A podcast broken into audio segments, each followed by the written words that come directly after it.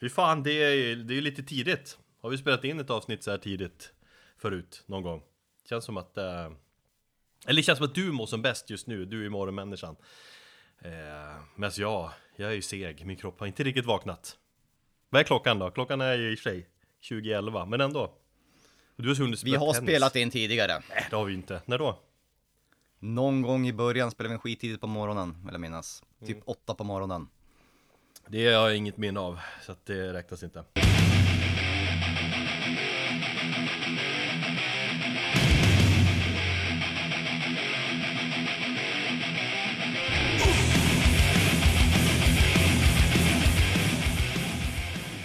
Hej och välkommen till det 122 avsnittet av Metalpodden.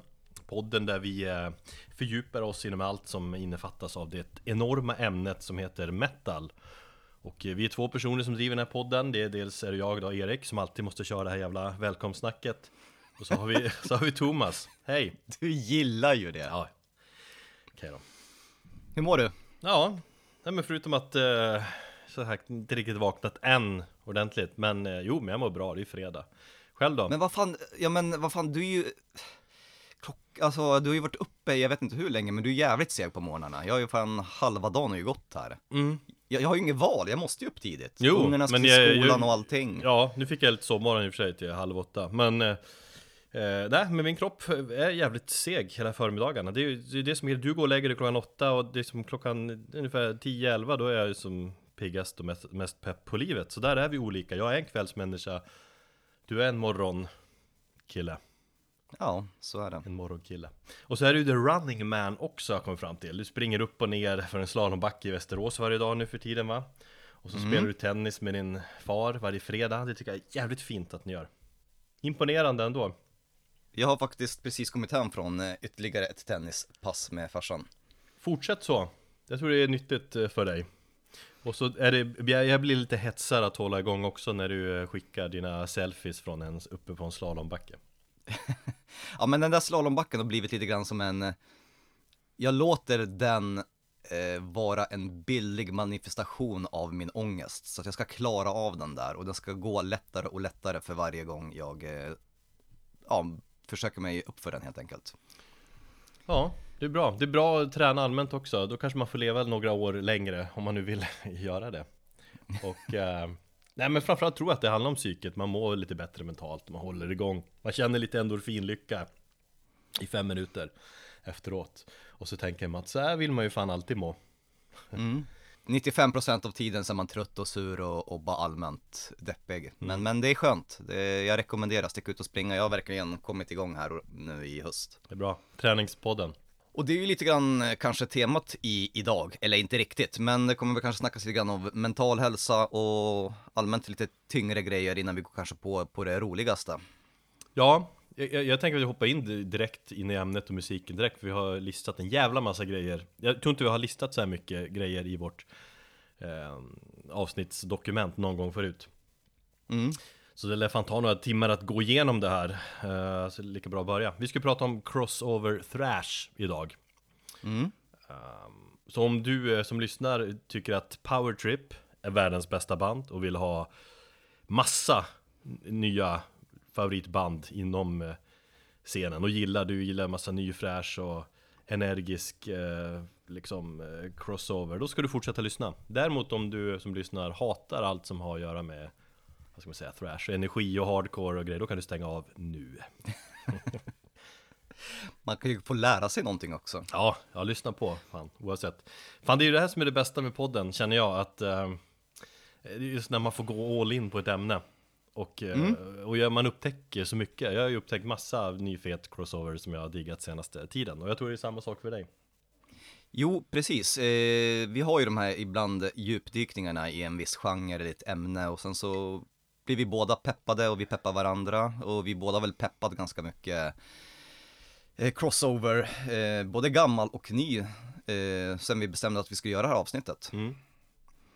Så att eh, med det här avsnittet så känner jag mig kanske klar och kan börja blicka framåt. Men det har varit jävligt kul och eh, Du har ju mellan oss sagt att det här kommer att bli kanske det bästa avsnittet i höst. När vi sammanfattar året kommer våra lyssnare säga att det här var, det här var bästa avsnittet för den här säsongen.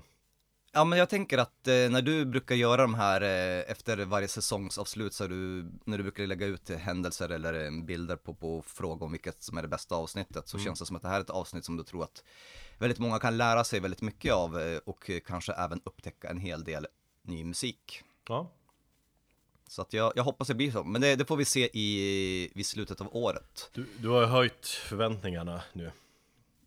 I, i och med det shit. får man ju säga. Eh, så det blir en del pepp, men jag tycker ändå att vi kanske börjar med uh, opepp då. Eh, och börja snacka just powertrip och Riley Gale, frontmannen i powertrip som är som är död. Eh, Som, som sjukt tragiskt eh, gick bort där, var, var det 26, 26 augusti var det va? Mm, tre veckor sedan va? Eh, ja, det är ledsamt. Det är, jag vet att det har påverkat dig väldigt mycket, Thomas. Precis, och det var det jag ville ta upp i, i det här avsnittet. Eh, framförallt att det påverkade mig mer än vad jag trodde. Mm. Eh, mitt eh, förhållande med, med, med powertrip har varit ett så här stadigt växande. Det har varit ett, som ett kompisskap som, som man blev bekant med bandet och så har det bara vuxit sig starkare och starkare. Tills jag fick en sån enorm pepp på bandet och um, så bara helt plötsligt så vaknade en morgon och så fi- fick man läsa att han han hade gått bort. Mm. Och då högg det till i magen riktigt jävla ordentligt och jag var låg bra länge och så har jag funderat hur varför det har liksom påverkat mig på så sätt och det finns ju vissa, vissa grejer i inte bara i bandets musik men, men även hos liksom Riley Gale själv Men, men om vi stoppar där, jag, jag mig. min teori där lite grann, varför du, varför du tog så hårt på dig. Alltså det tog hårt Ja, på men- mig också, men det tog extra hårt på dig känns det som. Ja men absolut, låt höra eh, nej men du, du pratar ju ofta om att du, du aldrig riktigt har de här eh, De här favoritbanden, jag är mer ett fan. Och, det, och liksom jag dyrkar Vissa band, du vet som Metallica och Pantera, Mastodon, fan jag, Nine Inch Nails och så vidare. Du kan gilla ett band men sen släpper du bandet, typ Lite. Ja, Eh, Du går inte 100% all in på fan-nörderiet som jag gör. Men det känns som att du nästan hamnar där med powertrip Ehm, du, jag menar, du är, verkligen älskar ju det bandet och det gjorde ett stort impact på dig och du verkligen kände det här Fanskapet på något vis. Och då tror jag därför tar det liksom extra hårt. Det är en anledning tror jag. Att du, ja och nej skulle jag vilja säga. Eh, Jag har nog kanske för mig själv inte vågat erkänna hur stort fan jag har varit av bandet förrän just nu. ja, Så fast det du har har ju, någonting ja, som- men du, du har ju peppat dem som fasiken. Du köper alla skivor, nu är det inte så jättemånga skivor de har släppt men Du återkommer till den, det var första vinylen du köpte, Nightmare Logic Precis. till exempel så Jo, det- men du, Mm. du, du har rätt i det, i det du säger. Jag har bara kanske inte riktigt erkänt det för mig själv. Dels det då Det är ett, ny, ett nytt favoritband du har hittat som Kanske går och dör nu Ja, fy fan. Ja, men sen Efter att man har läst och tittat lite mer på intervjuer med, med Riley Gale och liksom lärt känna honom som person Lite mer, eller man ska säga. Så, så Mm. påminner han lite om dig. Alltså han Va? Ja men han verkar inte heller ha mått helt bra alltid. Och du mår ju stundtals lite piss. Jag tänker folk som mår eh, piss de, de, de känner empati för varandra, varandra. Lite så. Du lider med honom. Du känner igen, du är liksom På något vis För att bli, Ja, lite, för eh, att bli lite djupa här då Eh, Ja, eh, dels är det lite, gans, eh, väldigt värmande att du träffar så rätt i, din, i dina teorier kring mig. Jag känner ju dig. Du känner mig. Mm, 122 avsnitt igen ja. Ehm, jo, men det stämmer. Eh, och det är ju framförallt två intervjuer då som jag, jag vill koppla det här snacket till. mm. Ehm, och det är ju dels hur han mådde i den senaste intervjun här då, som han gjorde i juni med tror jag en brittisk kille. Eh, ganska lång intervju, 40 minuter lång, finns på YouTube. Eh, vi kan länka den om någon som vill se den. Där han går in ganska djupt på, på, på vad han gör som person och hans egna engagemang för att göra den här platsen till en, eller den här världen till en bättre plats liksom. Mm. Och sen så är det dels en intervju från eh, november förra året där han blir intervjuad av den här unga youtubern, en sån här 15-årig kille, hårdrockare, nu minns jag inte vad han heter.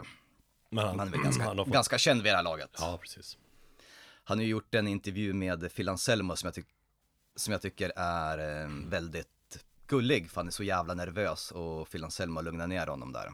Väldigt värmande. Mm. Och det ger hopp också inför framtiden när man ser unga eh, ja, personer med så stort metalintresse. Men i den första intervjun från 2019, där är ju Riley ovetande om vad som ska hända, det är innan coronan. Han är pepp inför framtiden, han är glad. Han får såna, och han får också, vet, han får frågor inte från en riktig journalist, vuxen, utan han får det från en, från en ungdom, från, från ett barn, kan man säga, som ställer liksom ganska bra frågor, men väldigt så här, vad skulle du göra om du var president för, för ett år ungefär? En sån fråga får han ju. Och Danny ödmjukt svarar och sånt där. Och jag tycker det är ganska intressant när man får ett annat perspektiv på den, vet de här klassiska frågorna som oftast är ganska tröttsamma och som man kan vid det här laget. Men han är pepp inför framtiden, han säger att han ser ingen som helst anledning till varför skivan inte skulle vara ur, ut till, till sommaren 2020. Mm. Eh, och bara allmänt glad. Och, och Ja. sen så spola fram till, Jag tycker, ja, att visst det är väldigt stor skillnad på intervjuerna. Det är före och efter Corona. Eh, eller före Corona och sen andra intervju- intervjuerna under Coronan. Men jag tycker ändå Ja. att han Det är en viss trötthet man ser i honom också. Jag vet inte om han har sovit jag dåligt. tror, jag, ja jag tror att han är hög, eller ja, har han ser hög. lite pårökt ut.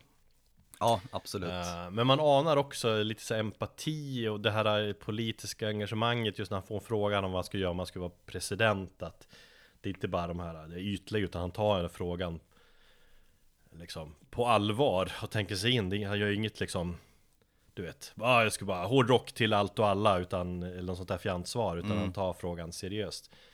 Eh, Ja, han, säger, han säger ju att ehm, han, ja, på ett år så skulle han förmodligen inte hinna göra någonting, men om han fick möjligheten så, så, och så poängterar han vissa grejer som han skulle vilja ändra på. Mm. Absolut. Eh, Och allmänt väldigt ödmjuk inställning till, till livet och till sitt konstnärskap i, i bandet. Ja, och, Men- och väldigt vältalig herre måste man också säga att han är, eller var. Ja, Att han har absolut. många tankar och funderingar och så. Spola fram då eh, några månader till juni 2020. Det är coronapandemi. USA är eh, jävligt hårt utsatt. Han blir intervjuad via telefon, eller via Skype då. Och han har klippt sig, så han har någon, så här, någon page. Eh, han är mager, han har något här getskägg, orakad. Men Det, hans- det första anblick, eller första man tänker på är att man inte riktigt känner igen honom. Precis. För att han väger spontant, kan man säga 10-15 kilo mindre än vad han har gjort när man senast såg honom på livescen.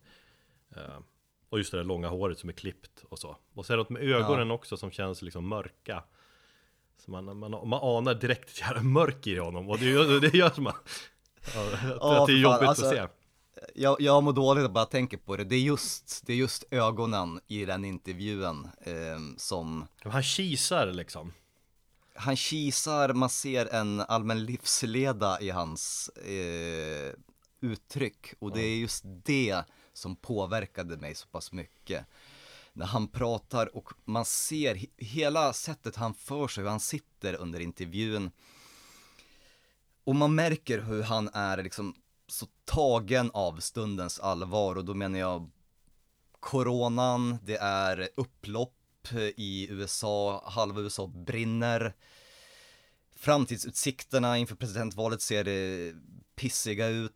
Eh, Allt, allt är så här osäkert och han försöker verkligen, mm, man ser inte, utan han försöker verkligen hålla skenet uppe och, och, och kämpa för att må bra, men, man, man ser att det, det, det skiner igenom liksom den här ja, psykiska ohälsan. Ja, och jag tänker att det, det påverkar, coronan eh, och allt liksom på, har påverkat honom väldigt mycket mentalt. Som, som det i och för sig gör på oss mer eller mindre, på, på oss alla. Eh, men just att han, han har sån ångest, i, det, det är så mycket ångest i honom också. Just det att han, Ja. han vet inte vad som kommer hända, hur länge kommer corona som helst fortgå, när tar det slut, hur kommer det bli? Kan de överleva som band? Eh, Han har mycket sådana här funderingar och Ja, han har ju totalt tappat opeppen och, och säger att jag ser ingen eh, möjlighet eller en anledning till att släppa en skiva nu, för vi, vi, vi kommer bara förlora pengar på det. ja. Och det är också den här eh, lite eh, dubbelgrejen som med många band. Vissa bestämmer sig för att släppa och skita i coronan och bara släppa. Vissa känner att det kanske finns ett e ekonomiskt incitament att inte släppa. Det här är ett band som är, liksom har breakat men har fortfarande väldigt mycket kvar att ge. Och de känner den här osäkerheten, bara hur ska vi göra för att det känns som att om vi släpper en, en skiva nu och inte kan turnera på den så kommer inte det här sluta något bra. Nej, Nej men det är också, det är mycket den här prestationsångesten ja, Inför den här tredje svåra, viktiga plattan som man pratar om. Man får mm. känslan av att han har jävla prestationsångest och det uh, Och det, jag tänker att det delvis kanske har påverkat varför det har tagit så lång tid att få till den. Även om det är liksom Det är väl turnerandet först och främst att det har tagit så lång tid med, med en ny platta då. Men han pratar ju också om, om, om sin prestationsångest och, och hur, och man märker ju på honom hur, hur, det, hur det tynger att liksom kunna leverera en platta som är riktigt bra. För jag reagerade på det när han pratade om hur långt de har kommit med skivan och eh, Du berättade, berättade, det verkar vara gitarristen eh, Blake Ibanez som skriver materialet liksom och sprutar ur sig riff och så sen möter gitarristen upp med, med trummisen och så Försöker de få ut någonting ur det. Men jag fick inte känslan att de hänger i replokalen och skriver och hamrar fram musiken så utan Det är mer att de Typ gitarristen. Och ja, trummisen så du, träffas och så sen kommer Riley in på slutet liksom och okej okay, nu ska vi in i studion, nu måste jag skriva texterna. Så där tänker man att eh, oavsett hur långt de har kommit med låtarna så verkar han inte ha skrivit texter Han har många textteman klara, eller hade det, men han har inte skrivit klart eh, Ja men sångmelodier och, och, och texter allmänt så. Så jag reagerar också på att gitarristen då, som heter Ibanez i efternamn inte spelar på en Ibanez-gitarr utan han spelar på en Jackson-gitarr. Ibanez är ändå ett av de största gitarrmärkena så det är lite konstigt. Ja. Sånt reagerar jag på. Nej men just det här att, och det, det är som du säger de här ögonen i den andra intervjun här som, som Ja, ja, man, ser eh, tröttheten och man ser den psykiska ohälsan hos honom och, och det var någonting som bara, it hits too close to home för min del.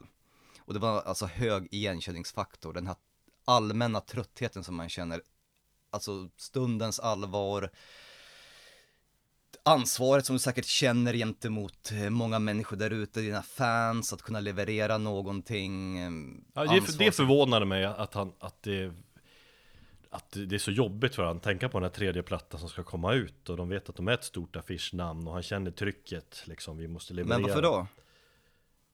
Nej men jag vet inte, jag tror liksom att, vet inte, stil allmänt att, ah, du vet, det får bli som du är, nu vi skriver en ny platta och släpper, men han har det verkligen var tydligt att han har prestationsångest i att leverera på den här plattan. Mm.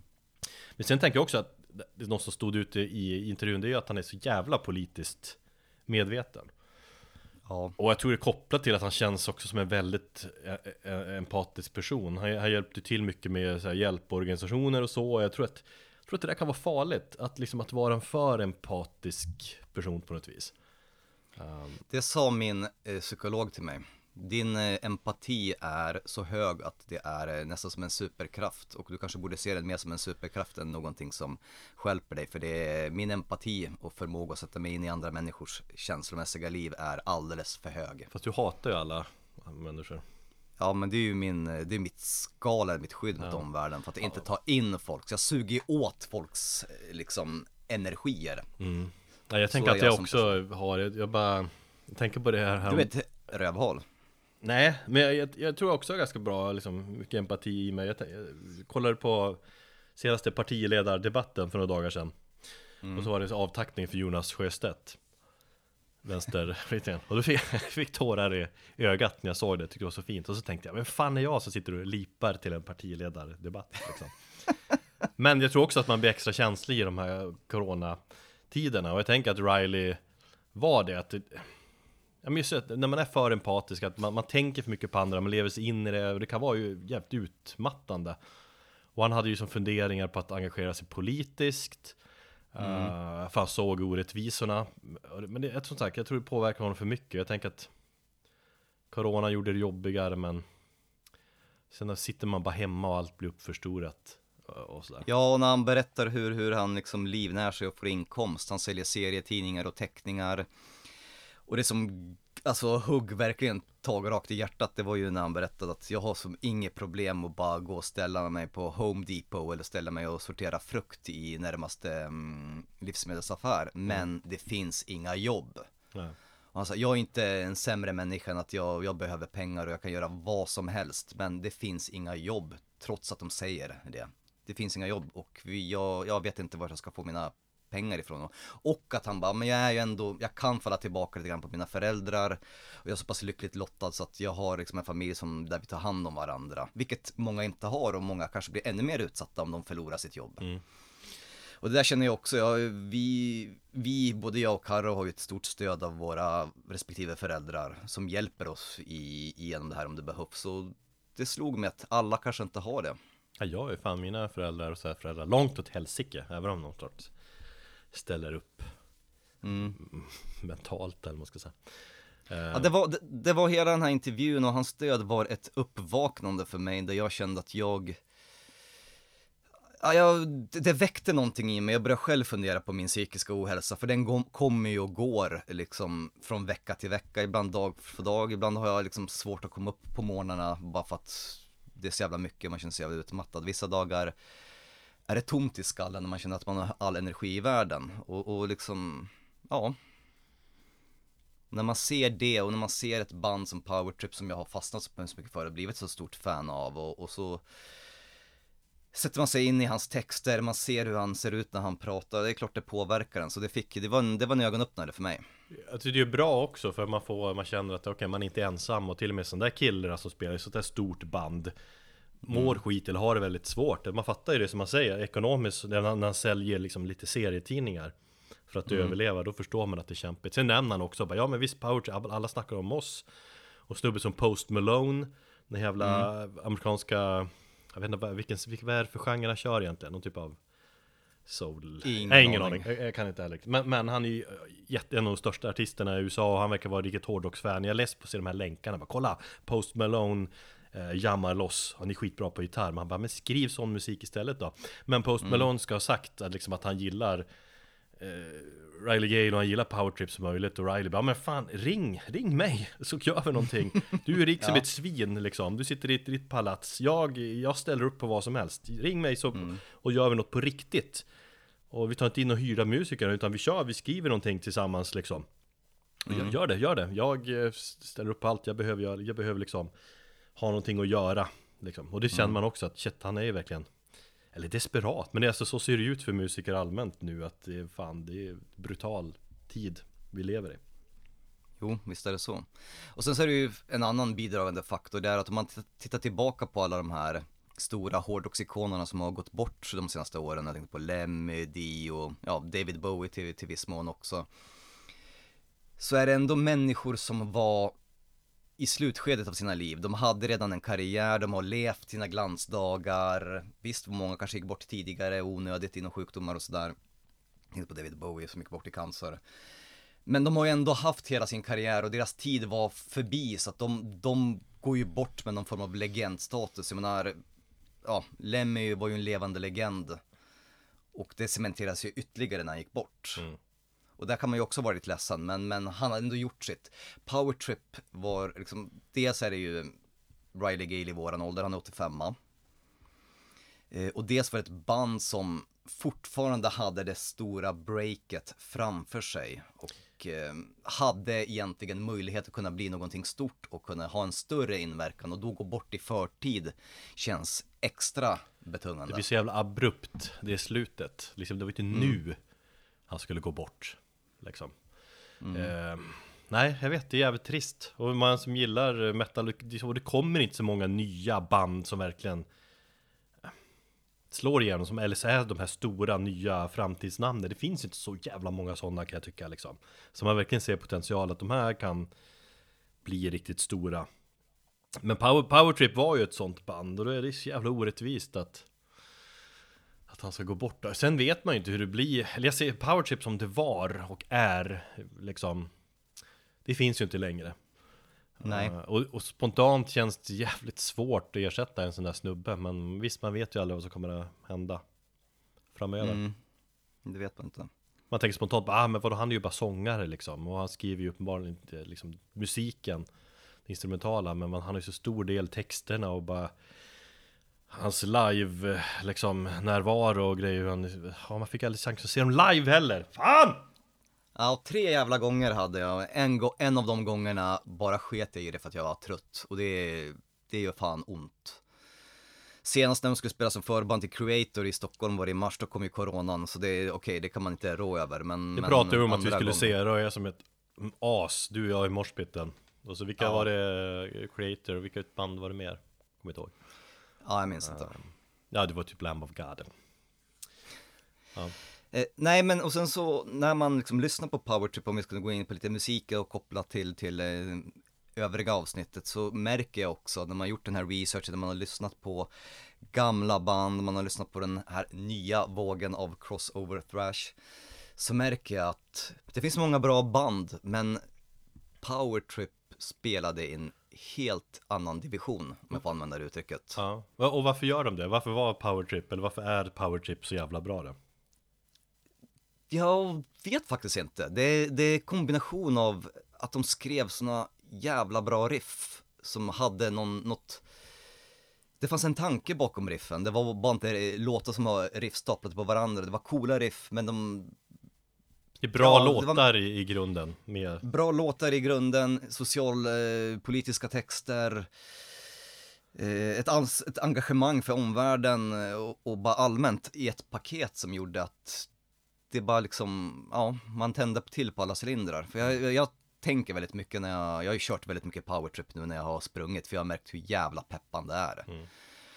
Och jämfört med andra crossoverband så är det liksom, jag känner ju att man får en så här, vet, pumpa näven i luften energi liksom. Mm. Det är ju lite så det är med, med, med, med powertrip. Man blev glad, man blev peppad. Men det är energi, det är ett jävla drag och det är ett bra groove och just att det är så arg frontman och Mm. som brinner och att det är väldigt politiskt band och eh, Ja, nej fan och. Ja, jo precis. Och faktum är bara att de inte, en sån, sån enkel grej som att de struntade i att använda dubbla baskaggar som många andra band tycker jag också gav en, en unik grej i deras, eh, i deras musik. Ja, att jag reflekterat över, men så, ja, så kan det ju vara Ja men om du jämför med, med andra band som kanske kommer här på listan så är det ju många som kanske kör dubbla baskaggar så och, och, och de har liksom medvetet valt att inte göra det vilket gjorde att musiken känns ändå ganska så enkel på något sätt. Mm. Och sen så här chugga chugga riff och ja, de, var, de var expert på de här, de här tuggande riffen som de hade innan, innan refränger eller liksom bryggor eller sådär. Mm. Det var, ja, det var där jag ty- tycker mycket av, av eh, styrkan i bandet satt. mm. Ja, jag håller med Fan också Jag, sk- jag skulle ju rekommendera att kolla in eh, Eternal Champion, power metal bandet från en av eh, gitarristerna i, i, från Powertrip. mm. Så får du ju höra väldigt mycket av samma riff fast i en power metal miljö om man ska säga så. Mm. Och du, man märker att det finns en hel del likheter och att de har jävligt duktig rytmsektion. Mm. Så att ja, vi får se hur det, hur det blir med, med, med Powertrip framöver. Om de kanske tar in Post Malone som sångare på, på uh, någon framtida skiva eller om de lägger ner just nu. Det är väl kanske lite för tidigt för att säga. Jag tror också att coronan kommer påverka så att man kommer nog inte få höra någonting eller ja, på, under lång tid framåt. Det tar säkert något år innan vi liksom Innan det blir något beslut eller om de För de vill alltså, om de ska testa någon ny sångare så måste de ju spela live och grejer. Jag tror de bara Eller fan vet jag. Vi avvaktar och ser helt enkelt. Och så får vi njuta av vad som finns I diskografin så länge. Och njuta av Riley Gale. Precis, eh, vila i frid vart du än befinner eh, Riley Gale. Vi lyssnar på låten If Not Us Then Who.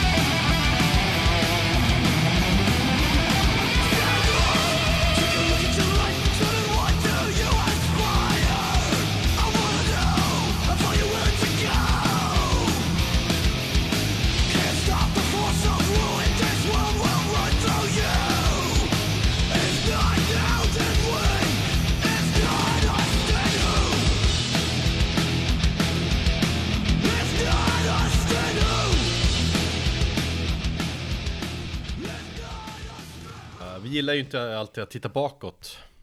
Vi gillar ju att prata musik här och nu och se framåt. Och för de flesta hårdrockarna så är det ju Jag många är så jävla bakåtsträviga hela tiden har vi ju varit inne på förut. Och det gillar vi inte alltid.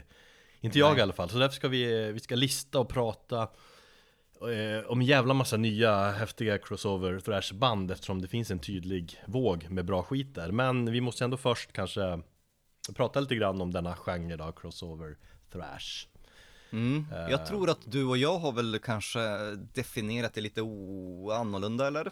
Jag vet inte, vi, vi kan ju snacka om vad det, är, vad det är egentligen För jag ser ju ganska ofta att, att Folk har ganska svårt för det Alltså de vet inte riktigt vad, vad det är riktigt Eller de menar att det är samma sak som thrash och eh, Eller jag reagerar ju ofta på att När folk säger att liksom, ja men som att powertrip är det är det bästa thrash metal bandet på 30 år Mm. Då är jag lite dryg och säger ja Det är det bästa crossover thrash bandet På 30 år Och- Och där i ligger en viss problematik för att eh, crossover har ju blivit, det är ju en genre, det är ju benämning på en genre som låt, låter på ett visst sätt. Mm. För det är en viss skillnad och det finns Och just om man jämför med mer renodlad thrash så finns det ju skillnader och det finns Vi kan väl gå in, vi kan väl börja med det helt enkelt Jo absolut, men det, det, det jag ville tillägga också var att eh, jag tycker det är lite felaktigt att det har blivit en genrebeskrivning när det egentligen borde vara ett begrepp eller ett uttryck för en musiker eller ett band som blandar två olika stilar. Men det finns ju crossover på alla möjliga sätt, det finns eh, crossover mellan, ja men vad fan, rap och metal är ju en, en viss typ av crossover. Jo absolut Blandar man eh, Black och Döds är en typ av crossover. Här har liksom crossover blivit synonymt med en viss typ av ljud istället för att vara en benämning på, på, på själva uttrycket när, när, när en artist kanske går över gränsen lite grann. Ja eller själva ordet crossover står ju liksom för att det är en blandning En blandning av två stilar, exakt och crossover thrash är ju då en blandning mellan Ja med thrash och, och hardcore eller punk Men det men det finns ju andra crossover-stilar också absolut. Vara, Ja men Nine Inch Nails tänker jag då spontant som De jävlarna förstörde hela grejen med att det fanns ett heligt krig mellan hårdrockare och syntar Sen bara började de kombinera hela med liksom elektronisk musik och, och metal. Det var en crossover Jo. grej Eh, Men jag menar, samtidigt, fan jag hittar ju Reddit-trådar inför det här där det diskuteras skillnader mellan Thrash och crossover thrash och thrashcore och, och folk går in på detaljer och man diskuterar banden liksom i detalj och liksom vart de håller sig kring de här gränserna och sådär Då blir jag ju ganska less också att tänka att fan vad det här är nördigt Sådana gånger vill man ju bara säga att det är Allt är metal, allt är hårdrock, allt är fan, ja, det är rock liksom Mm. Um, men crossover thrashen syftar ju sagt på en blandning mellan thrash och punk och hardcore. Um, I grunden var det väl metalmusiker som dels blev liksom inspirerade och lånade element från hardcore-scenen. Och, och musikaliskt ah, sna, ofta snabba thrash-riff mixade med breakdown-riff från hardcore-musiken om man ska göra liksom enkelt. Mm. Men sen tänker jag också att i jämförelse med så kallad vanligare thrash så känns ju crossover thrashen i regel mer enkel, om man kan säga så, lite mer simplare. Det är liksom mer punk på rödbetan, det är mer punkigt och energiskt liksom i crossover thrashen. Det är, och det är ofta man, man, man liksom får inte med de här äh, de här progressivare elementen som ofta finns i, i thrash till exempel. Ja, och det kan jag känna är faktiskt ganska så skönt. Eh, jag kan, som ett exempel kan man ju ta um, Testaments eh, senaste skiva som, som är en bra thrashplatta och en renodlad thrashplatta. Ja, Fast där det de var, fan, väl jag lite- blev lite besviken på den ändå. Ja, Singeln lite- var svinbra och sånt där, men jag tycker att den, ja. Ja, jag håller med dig. De har väl blandat in lite andra grejer, men framförallt så faller den ju på att den är alldeles för lång och låtarna sträcker sig för långt och de har något så här progressivt tänk och sådär. Och sen så tar man liksom ett band som Power Trip eh, vid sidan av, där det är som du säger, pang på rödbetan. Men om jag tar som, som eh, kompis Fredde som säger, som älskar också Powerchip Och jag, har inte hört något, jag har inte hört något från honom i stort sett sen Riley dog Så jag tänker att han bara ligger i sängen och, och gråter. Men han menar ju att äh, Nightmare Logic, alltså Powertrips senaste platta Är det bästa som släppts sen Master of Puppets. Många som säger så. Ja, och då blir det så här, ja fast liksom Ja, då blir det svårt, då jämför man ju crossover med eh, thrash Men just Master of Puppets, den har ju väldigt mycket progressiva inslag Har ju mycket mer musikaliskt bredd så Mm. Sen om man ska, vad fan, i och för sig det- 80-talet var ju ändå liksom höjdpunkten och piken för thrash men mm, Ja, jag vet inte, fan vad det släppt? Ja men Rust in Peace med Megadeth håller jag ju skyhögt till exempel om man ska hålla på och snacka thrashplattor eller Har vi på 90-talet är det ganska dött Men ja men Burn My Eyes är ju också inom thrash någonstans liksom Ja, Och det finns alltså jag ju- tänkte just på att eh, folk som, som jämför just Nightmare Logic mycket med, eh, ja men Master of Puppets och, och sådär. Jag tror att det finns, det är ju någonting i ljudbilden på Nightmare Logic, produktionen och, och sättet eh, Riley sjunger som gör också att, jag tror att folk får den här 80-talskänslan, för det är ju mycket 80-tal på den skivan. Överhuvudtaget på hela Crossover är det ju mycket 80-tal i, i Ja. produktion och grejer Men det Jag- blir, jag det tänk- blir så konstigt att jämföra kan jag tycka Jag tänker bara att Riley Gay låter eh, lite grann som Hetfield gjorde på Ride the Lightning. Det här lite, vet, burkiga sången ligger liksom lite grann i bak, Ja, det ligger lite, Den lite inte- längre bak i mixen, gör det. Ja. som jag tror att folk känner. Men, men ja, allmänt så, så, så är det väldigt mycket 80-tal. ja, och med det också, jag tänker att mycket med crossover-genren är ju att Eller väldigt nära sammankopplad med hardcore eh, livssynen Mm. När jag tänker på folk som gillar crossover så Ser jag folk framför mig med skateboards och Sån där uh, suicidal tendencies keps du vet, som man har kepsen Man vinklar den, Ja, det där ljudet. Vinklar den uppåt. Och så har du jättehöga strumpor. Eh, ja, det kanske man har. Och, det- och just en anledning till att den kepsen har blivit så jävla ikonisk är ju att Suicidal Tendencies eh, var ett av de här första banden som spelade crossover thrash. Man brukar väl snacka Mm. om dem som ett av pionjärbanden och nämnas som ett av de här banden som är liksom liksom så här fathers of crossover thrash typ. Mm. Um, vad har vi mer för band där? Vi är ju Tillsammans med DRI Alltså vad fan heter de? Vad är förkortningen? Dirty Rotten Dir- Imbeciles Dirty Rotten Imbeciles, precis. Corrosion of Conformity Jag snackade ju lite Corrosion tidigare i år när uh, Reed Mullen, trummisen, dog Plattan Animosity är ju Det är också en av de här första crossover-plattorna Mm. Uh, bandet Stormtroopers of Death um, var ju också ett av de här första crossover-banden som består mest av Anthrax-medlemmar. Fan, An- Anthrax-snubbar har ju varit med om mycket. Det har de.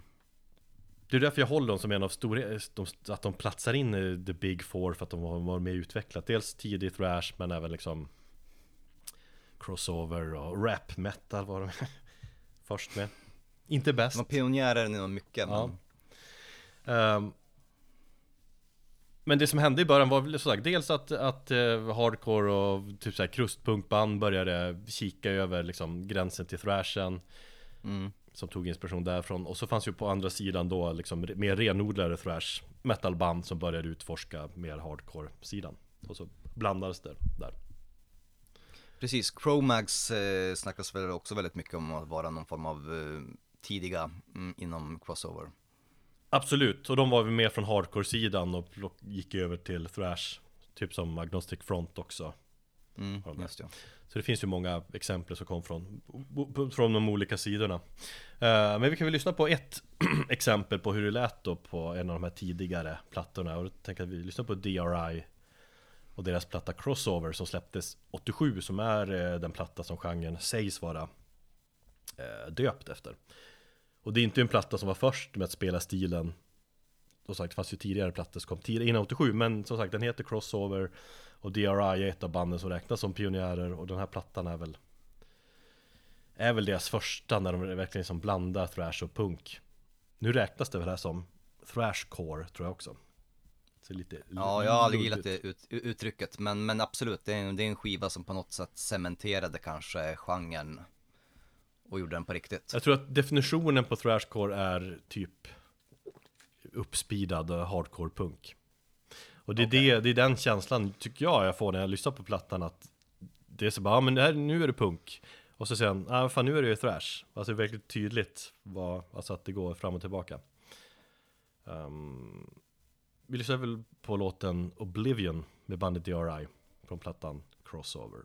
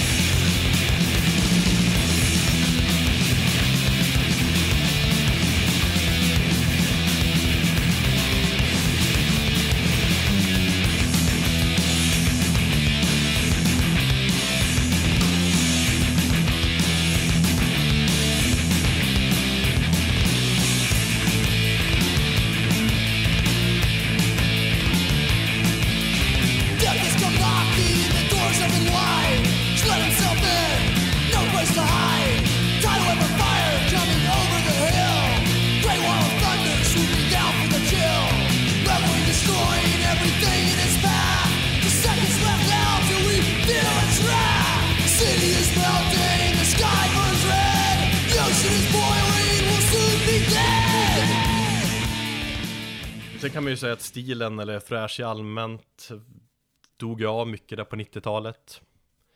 Uh, grunge och nu metal och andra häftiga stilar tog ju över mycket. Det var liksom, om man kollar på 90-talet var det ganska dött allmänt med Ja, nu, nu, nu när du säger det, jag kan inte direkt komma på några märkvärdiga plattor eh, inom, inom stilen på sent 90-tal. Nej, inte inom så här renodlad thrash. Nej, utan det kom ju mer på 00-talet sen ja. Ja, och många menar ju att det började då från liksom när man kollar 00-talet med Slayers God Hates Us All. Jaså? Som den ja men det är just att den släpptes där vältajmat 11 september, precis som att de kände på sig att fan, då kanske det händer någonting. Eh, och, och så just med en sån jävligt provocerande titel, och så just att, ah, fan, nu lever vi i en jävligt mörk värld igen. Med terrorism och allt så här. Och då, då menar många att, ja men då behövde thrashen igen. Och då kom den upp, alla de här banden som var typ halvt vilande på 90-talet blev populära igen, alla de här gamla rävarna och Exodus och Testament och som har släppt bra skit de senaste 20 åren. Eller något sånt. Och även Crossover Thrashen höll sig ju, liksom, eller tände sig lite eld där igen och höll sig hyfsat levande på 00-talet. Och vad har vi för band där? Eh, Municipal Waste. Ja, de, ja, de kan väl säga att de, jag vet inte om man skulle kunna säga att de är kanske eh, för, eller ja, farsorna till den, till den nya genren där, även om det kommer ytterligare en till våg på 10-talet. ja, precis. Men de väckte ju liv och var väl kanske det stora dragplåstret när det, när det gällde just crossover. Ja, exakt. Municipal Waste och eh, ja, även Iron Age. eh, det är ju två bra exempel som höll liksom crossover-lågan lite brinnande under 00-talet. Men det är ju framförallt på 10-talet som crossover-scenen har vad kan man säga att den har mer eller mindre exploderat. Det är den känslan man får i alla fall när vi har hållit på att leta band här och hittat band. Ja, vi har ju valt att kanske koncentrera oss mer på, på 10-talet och den nya vågen om de nya spännande banden i och med att vi försöker att blicka framåt. Men som sagt, allting hänger ju ihop på något sätt. Ja. Och hade det inte varit för de här vågen av band som till exempel av Municipal Ways, jag tycker på något sätt att Cancer Bats, de bildas i mitten av eh, 20-talet, Mm. eller 00-talet, eh, de är ju också, ja, var ju också med och bidrog med väldigt mycket, även om de kanske rörde sig åt ett annat håll. Så att avgränsningen har ju varit svår och sådär, men, men eh, fokus kommer i alla fall ligga på, på relativt nya band. Ja, och jag tänker, det är framförallt de senaste åren som det, det är en tydlig våg.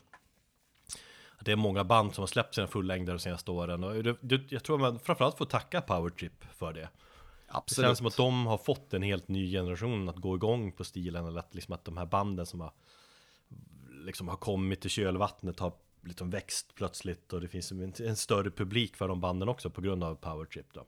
Mm. Och det, det är intressant för det känns verkligen som att det är en väldigt färsk liksom revival att eh, prata om. Absolut, men det är också som det, som det har blivit med eh, när nu, vi är ju i en ålder där egentligen inte kommer någonting nytt utan vi ser vågor av någonting gammalt som fräschas upp. Ja. Så är det ju också så att inom varje genre, jag tyckte det här kunde man säga om eh, alltså New Wave och Swedish Doom Metal, det kom ett gäng band och sen så kommer det många som, som det blir väldigt snabbt urvattnat också. Ja, och det är frågan, det blir så i det här fallet också. Om man känner så här, ah, men nu är, nu är vi less. Jag tycker att det har Eller kommit de många scenerna kommer spännande hållas band. levande.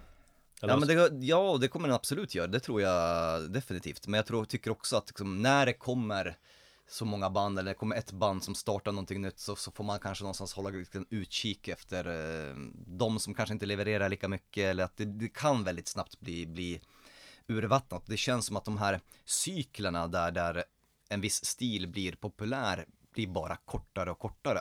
ja. Så att jag, visst du har eh, spottat här att det finns någon, någon ny, ny våg av crossover thrash, jag kan hålla med om, men jag tycker också att det är både toppar och dalar bland många av banden. Jo, men så är det väl alltid också. Mm. Men jag tycker att alla, vi, alla som vi listar här är jävligt intressanta. Vi tänkte ju nämna en massa band nu som vi tycker är intressanta, eller som vi diggar på olika sätt, som står ut kanske på olika sätt och så. Ehm, och som absolut är med, tycker jag, och driver den här nya vågen av crossover thrash. Och det är ett jävla tempo, vi ska snacka 10 band här nu. Var redo med anteckningspennor.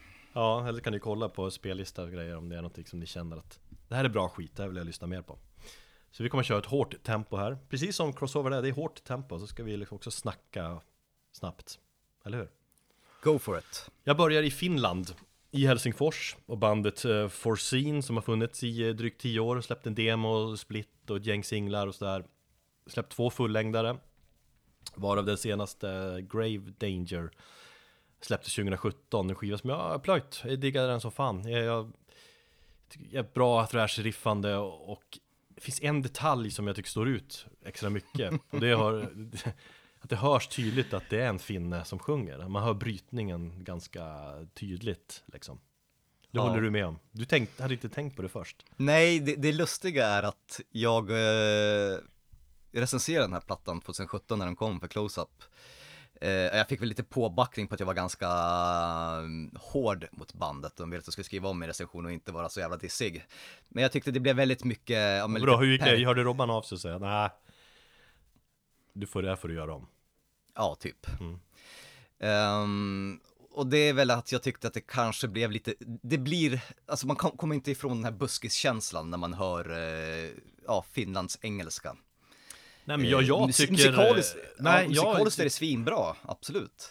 Men jag tycker att det blir bättre av hans finska brytning Det blir råare på något vis Och det, det är Det, blir, också det, är de, det är en charm, finns Det är en det. skärm som gör att de står ut Och det är liksom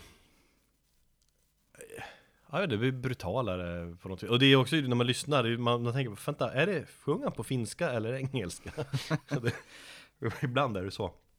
Jo men det, där menar jag att det kanske för lyssnaren, i alla fall för min del, finns en, en liten barriär. Att hade han kanske haft renare engelska så hade jag kanske kunnat ta till mig. Det blir som att den här, Äh.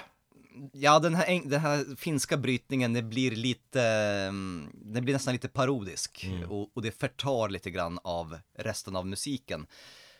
För min del, det kanske inte gör det för dig, för du går ju igång på, på finska som fan, märker man ju. Satana, ja. Nej men jag gick, gick går igång på de här, men det är också det jag gillar med den här scenen också, att det inte är bara lokalt, att det är någon liten, någon stad i staterna där det kommer en massa band, utan det är en global scen.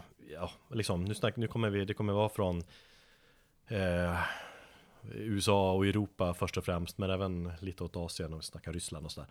Så att det finns många band, band från många olika länder. Som kör den här scenen, som är med i den här vågen, vilket jag tycker är kul och intressant.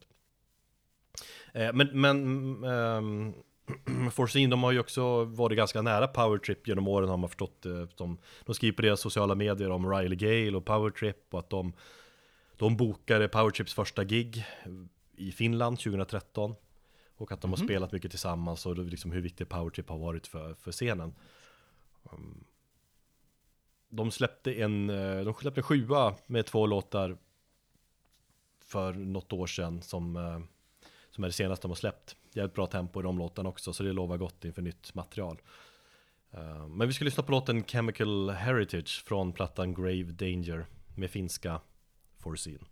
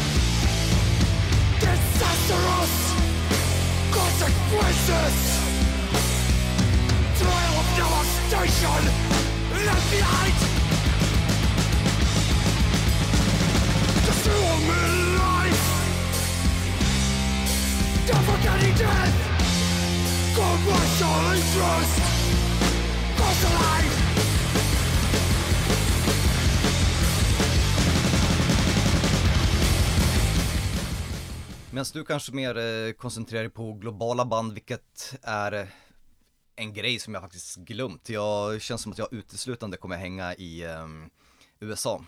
Jag har medvetet kul. tagit mest icke-amerikanska band. Eller jag, jag kan säga att jag är mer, i- jag är i Europa och du är i USA kan vi säga.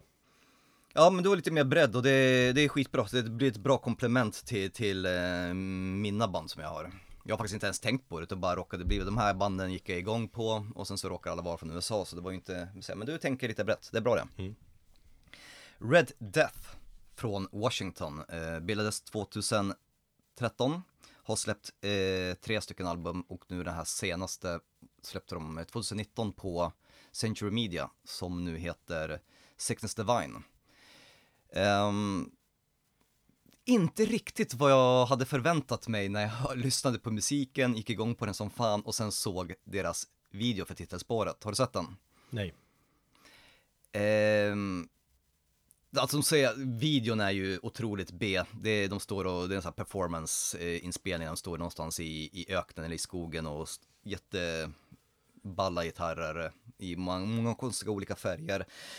Eh, sångaren står i solglasögon och rakad skalle och ser lite tuff ut. Nästan på så här vet, black metal komiskt sätt.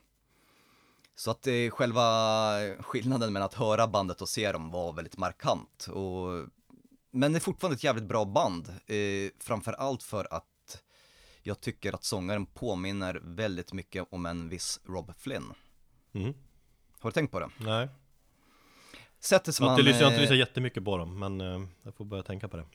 Ja, nej men gör det, i alla fall när du lyssnar på senaste plattan. Ja, det finns flera band på den här listan också som där eh, jag tycker att sången på något sätt är inspirerad från Rob Flynn, om det var en slump eller inte, det vet jag inte. Eller om det skulle vara liksom medvetet influerat. Eh, men, eh, nej, de har någonting, det är det här lite raspiga vid att sjunga lite grann från strupen. Så som Rob Flynn gör när han är riktigt förbannad. Mm. Så jag, jag ser väldigt mycket eh, i det. Och jag skulle väl kanske säga att musikaliskt så ligger de lite mer åt och vila på thrash-benet än vad de kanske ligger på något form av hardcore-ben. Det är i Mm. så fall de, de tidigare plattorna som är, går mer åt hardcore-hållet. I regel kan vi säga att det är många av de här banden, de tidiga grejerna är mer åt hardcore Att det går mer åt thrash när man, man tittar, när man lyssnar Mm. Eh, Red Death är eh, medlemmar, eh, eller många i bandet spelar även i andra band som kommer komma på den här listan, bland annat Forced. Och sen är det en hel del eh, amerikanska death metal band som de spelar eh, i Innumerable Forms, jag, Mammoth Grinder har de varit. Det är många av de här banden, eller många av de här musikerna på den här listan som delar band, andra band med varandra inom andra genrer. Så man märker också att det finns, det finns en hel del, eh, att man är samspelta och att man är, eh, ja det finns en tydlig scen helt enkelt. Ja, Och sen så framförallt så blir man ju, man går ju igång när det är eh, cowbell i en låt. ja Du kanske inte gjorde det innan, men efter eh, cowbell-avsnittet så har du ju fattat storheten också Absolut, men Jag gick blir ju- igång på det som fan på den här låten faktiskt Det gjorde det? Ja, Ja, för jag la in alla dina val av låtar i en playlist och så lyssnade jag igenom och så när jag hörde cowbellen där så kände jag yes! det gick du igång på. Ja. Vi lyssnar på Sheep May Unsafely Grace med Red Death från skivan Sickness Divine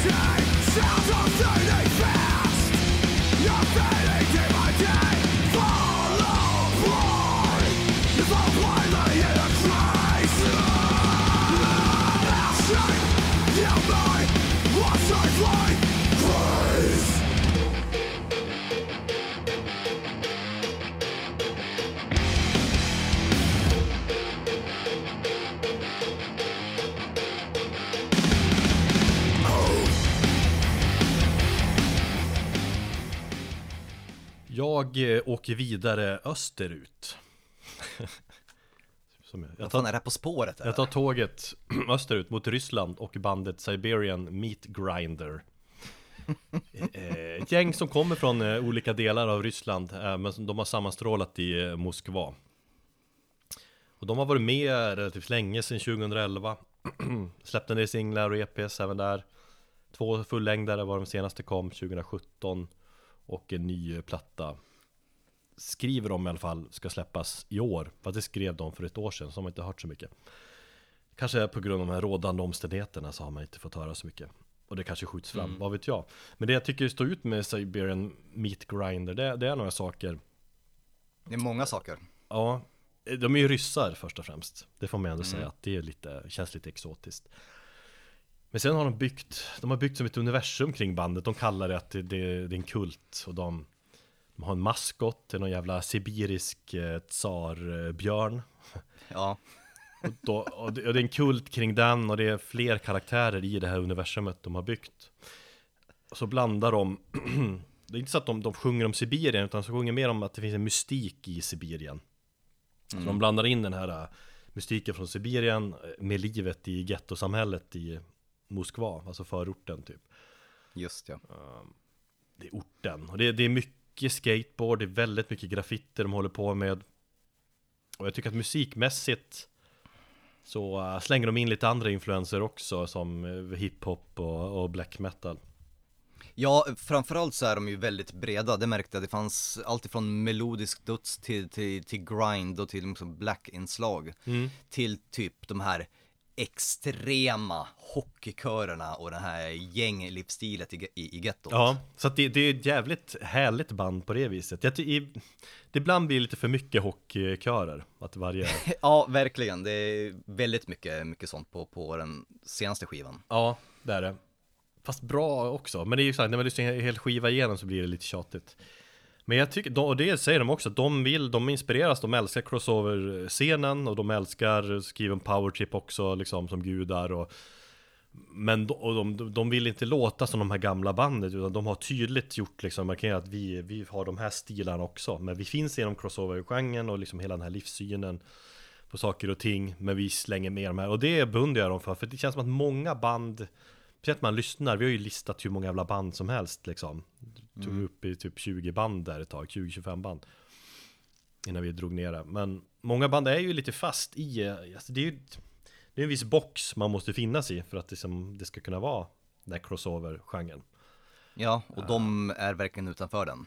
Ja, de, är, de är den men de, de plockar lite grann, de är liksom liksom touchar lite utanför ibland och det har jag all respekt för. Det gör det också mer liksom intressant egentligen. Men det jag tänker på med just Siberian Meat Grinder, ehm, det är dels att de i deras videos så kör de mycket det här, eh, vad är det, vit, svart, gråa camo-outfits med balaklavor.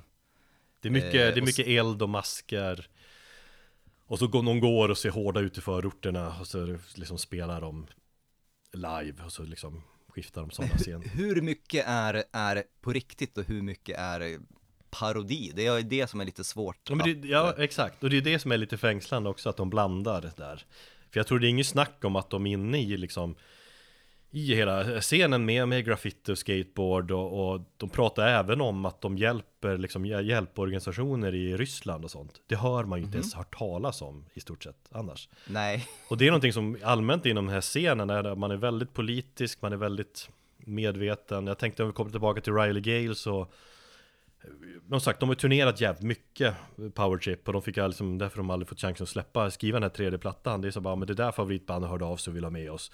Klart vi måste hänga, på där, det där bandet hörde av sig. Men när Philip Anselmo hörde av sig, eller, och de frågade om de ville hänga med på en Superjoint förbandsturné till Superjoint, eller Superjoint Ritual. Eller Superjoint heter de bra. Men så sa de ändå, då valde de ändå att tacka nej för att på grund av Philip Anselmo och, och ja men hans, du vet Highlander, Riley Gale kände att ja, men jag, jag vill inte hålla på och liksom försvara det där så att ja, det är tveksamma uttalanden som han gjorde så att då väljer vi att tacka nej det är ändå liksom tydligt avståndstagande det, det, det är nog inte alla som skulle göra liksom nej. Fan, få spela med, åka med F- Phil Anselmo, det är klart att vi gör det Ja, vi har att- överhuvudtaget att säga nej till honom liksom. Ja, exakt. Eh, sen kan jag tycka att det där är lite, lite det är överdrivet. Men, men eh, skitsamma, det har vi varit inne på förut. Um, så att jo, de är ett intressant band och jag tror det är både, liksom, både äkta och, och sen är det det här att det är en jävla björn som de har som kult typ. Det är luddigt men det är, det är kul. Jag hade ju inte hört Siberian Meat Grinder förrän eh, igår. Eh, när jag, ja, jag hade haft en pissig natt med, med, med barnen, allmänt väldigt mycket att göra och tänkte så här, fan jag måste försöka ut och, och springa. Och det gick hur tungt som helst. Svårt att komma förbi den här mentala barriären och komma in i någon form av andning. Och då satte jag på eh, Siberian Meat Grinder Mm. och började kuta som ett jävla as i skogen här utanför mig. Och alltså jag hade ett leende på läpparna. Mm. För att det var så urbota dumt. Men samtidigt så jävla briljant Ja, någonstans. ja, men de har en stil som står ut. Alltså, eh, Och jag förstår varför, för så, så, jag har ju märkt också en röd tråd när vi gör de här temaavsnitten. Du väljer ju de här lite banden som kanske står ut och som inte är true eller håller sig till en viss mall, utan du tar ju de som kanske ser lite grann över gränserna och sånt där. Och det har jag märkt i, under Metalpoddens existens. ja men sånt Så går jag, något- går jag igång på. Ja, jag vet och det var kul att få det här för att det var en sån jävla injektion som jag fick i löpspåret och all den här tröttheten som jag kände och, och så, den, den försvann av att lyssna på Siberian Meat Grinder. Trots att jag kanske inte kommer lyssna på den på daglig basis på något sätt så funkar den just i det, i det syftet. Och det får man ge dem Ja. kudos för. Nej men och det är inget snack om att de är en del av scenen De har ju och de har också spelat med Power Trip och spelat på delat festivaler och grejer Och det, det verkar ju vara allmänt en jävligt tight scen Hela crossover-scenen där alla känner alla Det är mycket eh, DIY-tänket liksom är väldigt brett. Men eh, vi ska lyssna på senaste singeln. Emulate them all heter den. Och då den ska mm, Som sagt den ska vara med på en skiva då som släpps eventuellt i höst. Men troligtvis känns det som att den blir uppskjuten Till eh, post-corona 2035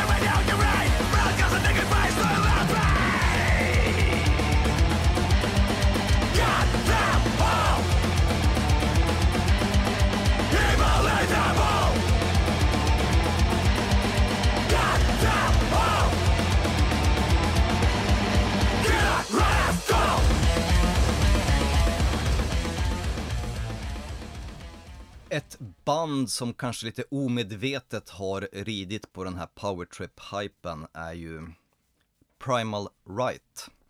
Eh, jag ser nu här i mina anteckningar att jag har inte skrivit ner någonting alls, så jag får gå helt på, på minnet. Ehm, de släppte ju sin platta Dirge of Escapism, om det var förra året eller året innan.